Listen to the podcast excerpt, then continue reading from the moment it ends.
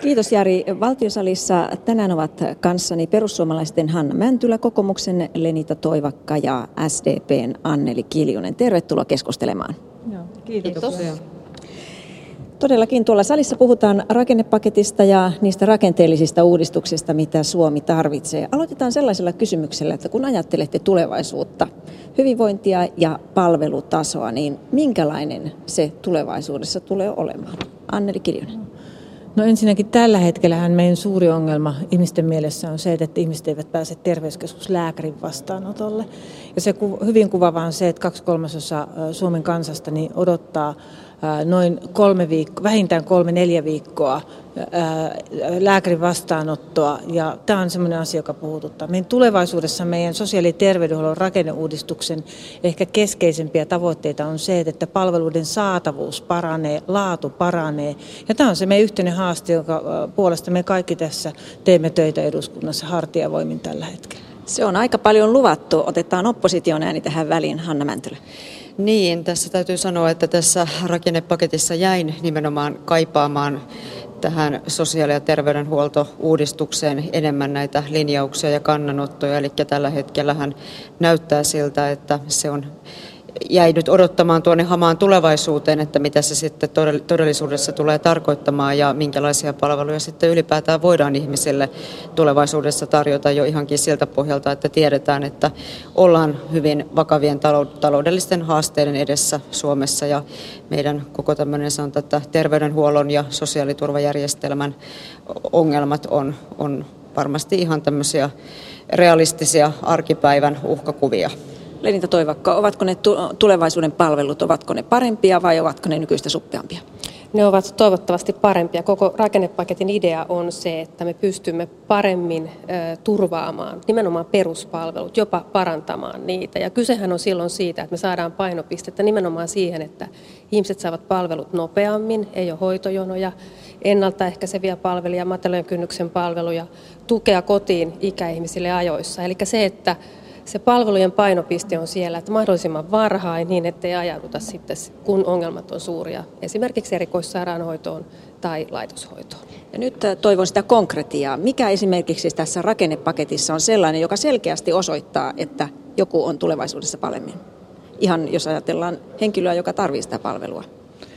No Yhtenä esimerkkinä voidaan sanoa esimerkiksi sosiaali- ja terveydenhuollon rakenneuudistus. Me yhdistämme tässä sosiaali- ja terveydenhuollon toimintamallit yhteen. Ja se toivottavasti tulevaisuudessa näkyy muun muassa sillä, että ihmiset saavat esimerkiksi, jotka kärsivät mielenterveysongelmista tai päihde- tai toimeentuloa tai lapsiperheet tarvitsevat palveluja, niin perheet saavat ne kootusti entistä laadukkaampana ja, ja ne ei ole pilkottu eri palvelusektoreille vaan yhteen. Ja toinen asia, josta voisi ehkä sanoa nyt paljon keskustelua herättänyt vanhusten palvelu, niin kyllä henkilökohtaisesti uskon siihen, että kun me lähdemme viemään tämän rakennepaketin mukaisesti vanhuspalvelu-uudistusta siihen suuntaan, että omaishoitoa vahvistetaan, kotipalveluja vahvistetaan, rakennamme uudenlaisia, uudenmuotoisia palveluasumisia, ryhmäkoteja, niin sitä kautta ihmisten elämänlaatu ja hyvinvointi paranee. Kyllä täällä on paljon semmoisia positiivisia elementtejä, jotka, joita nyt sitten lähdetään viemään voimakkaasti eteenpäin. Ja jos tähän jälkimmäiseen tartun, niin tähän sitten löytyy myös rahaa. No tällä hetkellä on nyt äh, tähän esimerkiksi vanhusten avopalveluihin tullaan lisäämään 200 miljoonaa euroa rahaa. Me olemme nyt keskustelleet siitä, että mitä se tulevaisuuden säästö on. Mutta kun me panostamme avopalveluihin, tässä tapauksessa 200 miljoonaa euroa, niin sitä kautta me pystymme tekemään rakenteellisia muutoksia vahvistamalla niitä. Me pystymme säästämään sitten myös laitoshoidosta. Hanna Mäntylä, mitä mieltä olette? No täytyy sanoa, että jään mielenkiinnolla odottamaan, pitääkö tämä paikkaansa, koska esimerkiksi nyt hyvin tiedetään, että kotihoidossa on erittäin vakava kriisi menossa monella, monessa kunnassa. Ja hyvin tiedetään, että kotihoito ei tällä hetkellä toteudu parhaalla mahdollisella tavalla, vaan päinvastoin. Siellä on erittäin vakavia vaikeuksia vanhuksille pystyä viemään kotiin niitä palveluja riittävästi, joita he tarvitsevat, niin jää nyt tässä mielenkiinnolla ja, ja tietysti toiveikkaana odottamaan, että tämä hallituksen panostus nyt sitten nimenomaan kohdentuu sinne ja ei, että ei käy sitten niin, että vanhukset on entistä enemmän heitteillä. Niille niitä toivakka. Tämä yhtälö vähän ihmetyttää. Nykyäänkään ei tämä toimi, niin miten vielä suuremmassa laajuudessa se tulevaisuudessa toimisi? No juuri tästä syystä tämä rakenteiden uudistaminen on välttämätöntä, koska rahat ei kunnissa tällä hetkellä riitä. Se tarkoittaa sitä, että meidän on tehtävä asiat toisella tavalla ja siirrettävä painopistettä juuri tähän, mitä Anneli Kiljunen sanoi, esimerkiksi vanhusten hoivan osalta tähän varhaisempaan tukeen ikäihmisille. Mutta kaiken kaikkiaan tässä on kyse siitä, että kunnissa eivät siis rahat riitä. Ja tämän rakennepaketin linjausten myötä kuntien velvoitteita karsitaan, kuntien valvontavelvoitteita, suunnitelmavelvoitteita, tehtäviä karsitaan, koska nythän on ollut niin, että 2000-luvulta lähtien me täällä tässä talossa olemme jatkuvasti säätäneet kunnille tehtäviä, mutta emme ole antaneet siihen rahaa. Ja jatkossa kunnat voivat siinä mielessä olla rauhallisemmin mielin, että jos tehtäviä säädetään, niin samanaikaisesti täältä päätetään, että jostakin täytyy karsia, tai sitten täältä tulee sataprosenttisesti rahoitus siihen. Eli tämä kuntien talous otetaan nyt hallintaan niin, että nämä palvelut, joissa nyttenkin on puutteita, muun muassa vanhustenhoivan osalta, niin että oikeasti pystytään toteuttamaan. Että tämä on merkittävä päätös ja tällaista ei ole koskaan Suomessa tehty. Eli tavallaan sitä, että varmistetaan, että kunnilla riittää myös rahat niihin palveluihin, joita tässä talossa on säädetty. Voisin, Eli, joo, voisinko vielä sen verran täydentää, että kun me olemme puhuneet ikäihmisten hyvinvoinnista ja palveluista, niin me liian herkästi kohdannamme tämän pelkästään sosiaali- ja terveystoimeen. Kun me puhumme ihmisten hyvinvoinnista, toimintakyvystä ja ennaltaehkäisevistä, ennaltaehkäisevistä toimista, niin silloin meidän pitää ottaa koko tämä kunnan palveluvalikko mukaan. Ja silloin se tarkoittaa muun muassa kaavoitusta, asuntorakentamista, esimerkiksi liikuntapalveluiden nykyistä huomattavasti parempaa hyödyntämistä, kunto kuntoutuksen tulemista äh, niin entistä vahvemmin arjen palveluiden valikkoon. Ja sitä kautta tätä vastuuta laajennetaan tavallaan huomattavasti enemmän myös muihin palveluihin, eikä vaan pelkästään sosiaali- ja terveyspalveluihin. Ja, ja tämä ajattelu on myös vanhuspalvelulaissa. Ja nyt on erittäin tärkeää, että meidän kunnan päätöksentekijät katsoo tätä laajasti, laajana kysymyksenä, että me rakennamme Suomen hyvään, äh, hyvään ikääntymisen voisiko sanoa Suomen, jossa ihmisillä on turvallista olla, ei ainoastaan sosiaali- ja terveyden palveluiden parissa, vaan yleensä elämässä. Sanoi Lenita Toivakkainta Hanna Mäntylä. Anteeksi, Anneli Kiljonen. Juu, sen verran voisin, voisin näihin aiempiin kommentteihin vielä hiukanen opposition edustajana tarttua, että tietysti nyt me käsitellään tuolla tätä rakennepakettia, mutta täytyy sanoa, että mä olen henkilökohtaisesti hyvin pettynyt siihen, että sieltä edelleenkin puuttuu konkretia esimerkiksi siitä, että mitä tämä tarkoittaa, että kuntien tehtäviä tullaan karsimaan, eli mistä karsitaan.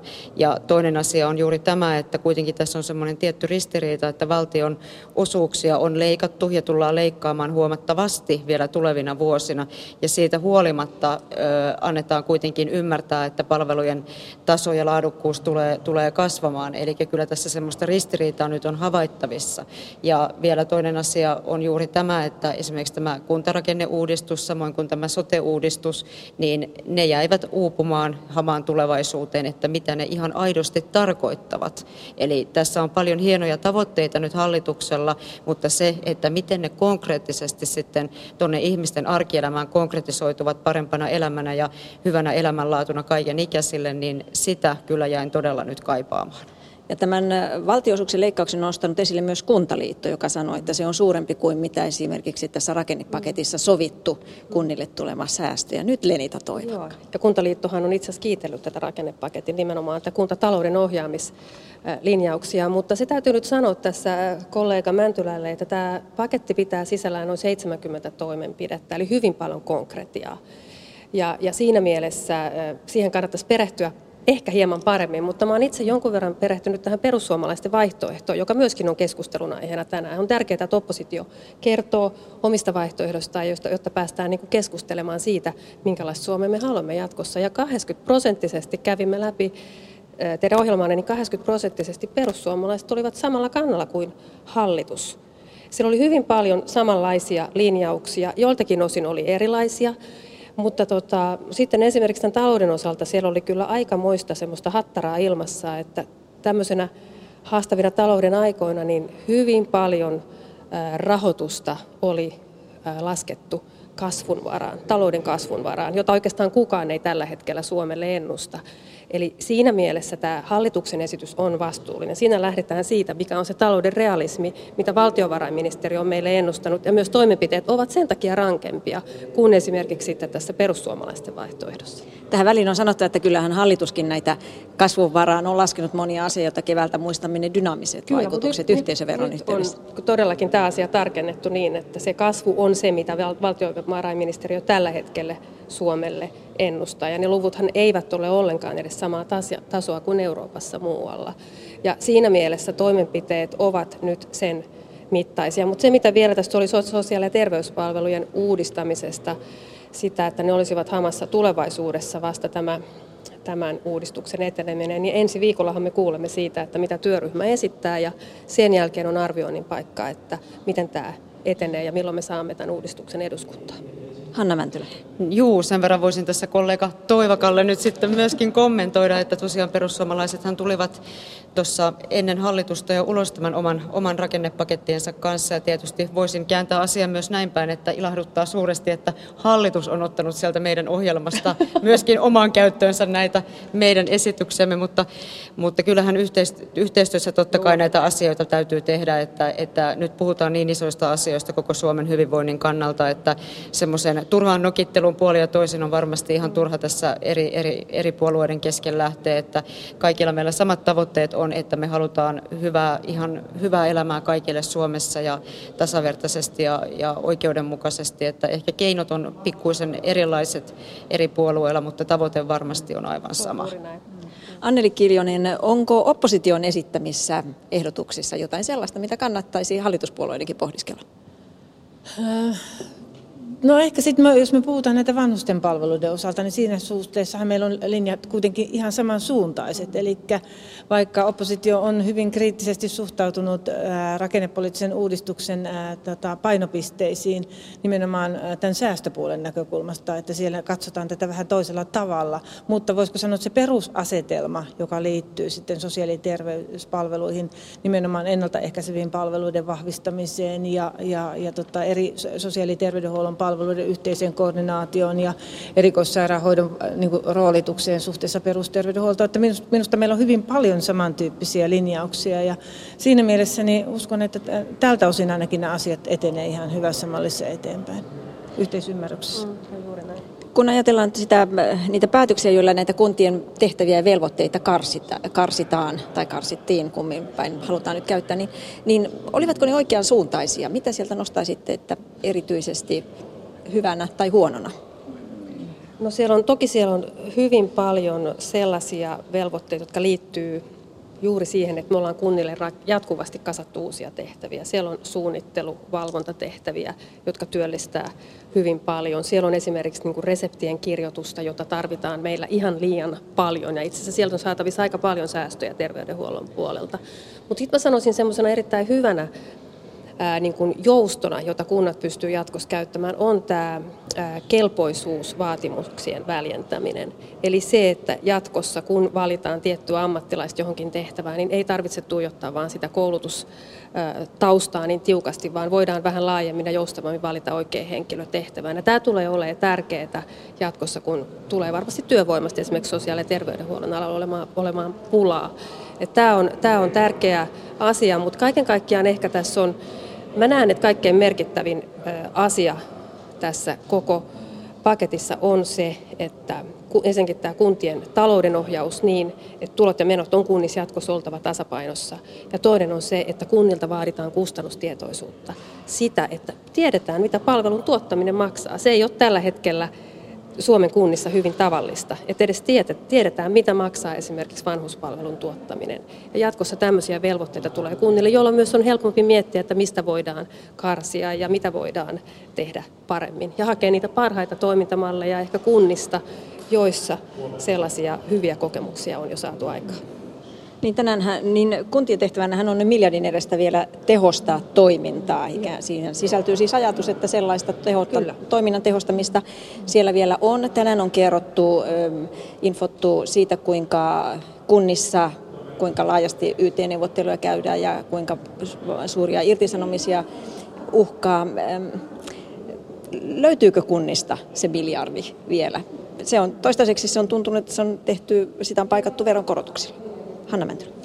Niin, perussuomalaiset ovat esittäneet äh, sellaistakin ratkaisua tähän, että esimerkiksi sanotaan, että jos puhutaan lainsäädännöstä, niin siinähän on huomattavan paljon selkeyttämistä, eli meillähän on hyvin paljon päällekkäistä lainsäädäntöä, joka väistämättä vaikuttaa myöskin tuonne ihan kuntatasolla kuntien työntekijöiden työn kuvaan ja jopa siihen äh, tähän tämmöiseen niin kuin jopa työn, työn tavallaan äh, tuloksellisuuteen. Eli olemme esittäneet sitä, että tämä on yksi sellainen asia, että, että pitää pitäisi pystyä poistamaan tämmöistä turhaa byrokratiaa sen lisäksi, että totta kai että kuntien tehtäviä lähdetään miettimään, että, että mitkä on tarpeellisia ja mitkä on sitten mahdollista hoitaa ehkä jollain muulla tavalla, mutta myöskin tämä lainsäädännön läpikäyminen, että onko siellä välttämättä kaikki sinne kirjattu niin aivan välttämätöntä. Se on iso projekti, mutta semmoinen yksi, yksi vaihtoehto ja ratkaisu, jota me on tarjottu tähän pohdittavaksi, tähän keskusteluun.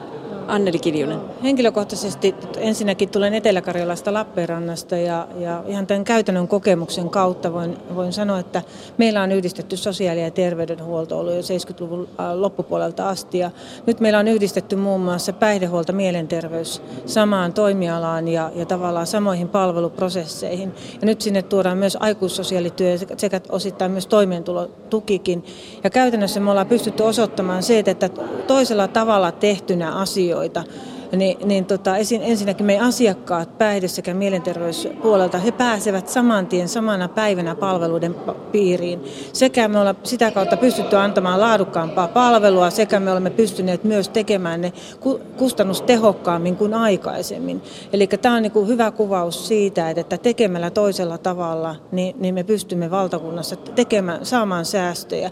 Ja silloin nämä byrokratia ja tämän tyyppiset asiat, ne, niin tota, ne purkautuu. Ja sitten kun ihmiset saavat oikein oikea-aikaisesti laadukasta palvelua, niin sitä kautta myös ne, se kokonaisvaikuttavuus niistä palveluista on, on tehokkaampaa. Ja sitten kun kysyt sitä, että, että mikä asia niin kuin vähän niin kuin kirpasee tässä esityksessä, näissä esityksissä, niin kyllä minun täytyy sanoa se, että, että nyt kun meillä valmistellaan parasta aikaa varhaiskasvatuksen uutta lainsäädäntöä, ja, ja, ja siihen liittyen on ollut erittäin suuret odotukset se, että varhaiskasvatushan ei ole ainoastaan päivähoitoa, vaan se on hyvin paljon laajempi käsitys, joka tuo niin kuin laajempaa varhaiskasvatusvalikkoa perheille. Ni, niin, tota, niin nyt tässä vaiheessa, kun varhaiskasvatus on nimenomaan sen lapsen subjektiivinen oikeus, niin jos me lähdemme nyt sitten vanhempien tilanteen takia rajaamaan tätä subjektiivista oikeutta lapsilta, vaikka se rajataankin vain osittain, niin, niin, tota, niin se kirpasee eikä se tunnu oikeudenmukaiselta. Että, että me, ja sen takia näkisin, että se on sellainen asia, joka, joka pitää tehdä sitten oikeudenmukaisesti, että jokainen lapsi, joka tarvitsee sitä varhaiskasvatusta, niin hän aidosti sitä saa, eikä sitä katsota pelkästään niiden vanhempien tilanteen perusteella. Niin itse asiassa hallituksellahan on vielä monenlaisia vaikeuksia ja linjauksia, kun se toteuttaa sitten näitä, mitä sovittiin näissä rakennepaketeissa. Hanna Mäntylä. Joo, kiitos. Mä voisin sen verran sanoa, että mikä itse minua siinä oikeastaan nyt ehkä tässä kirpaisee, en nyt voi sanoa eniten, mutta mistä olen ollut kyllä hyvin hämmentynyt, on tämä oppivelvollisuus ja mekaaninen nosto. Ja koska henkilökohtaisesti kyllä näen sen, että se ei ole oikeanlainen toimenpide siihen, että me saadaan kiinni näistä nuorista, jotka ovat syrjäytymisuhan alla, vaan että ne toimenpiteet pitäisi kohdentaa aivan toisella tavalla. Näin on pieni keskustelutuokiomme päättymässä. Mielenkiintoisia näkemyksiä. Kiitoksia keskustelusta perussuomalaisten Hanna Mäntylä, kokoomuksen Lenit Toivakka ja SDPn Anneli Kiljonen. Kiitoksia. Kiitoksia. Hyvää joulun odotusta kaikille.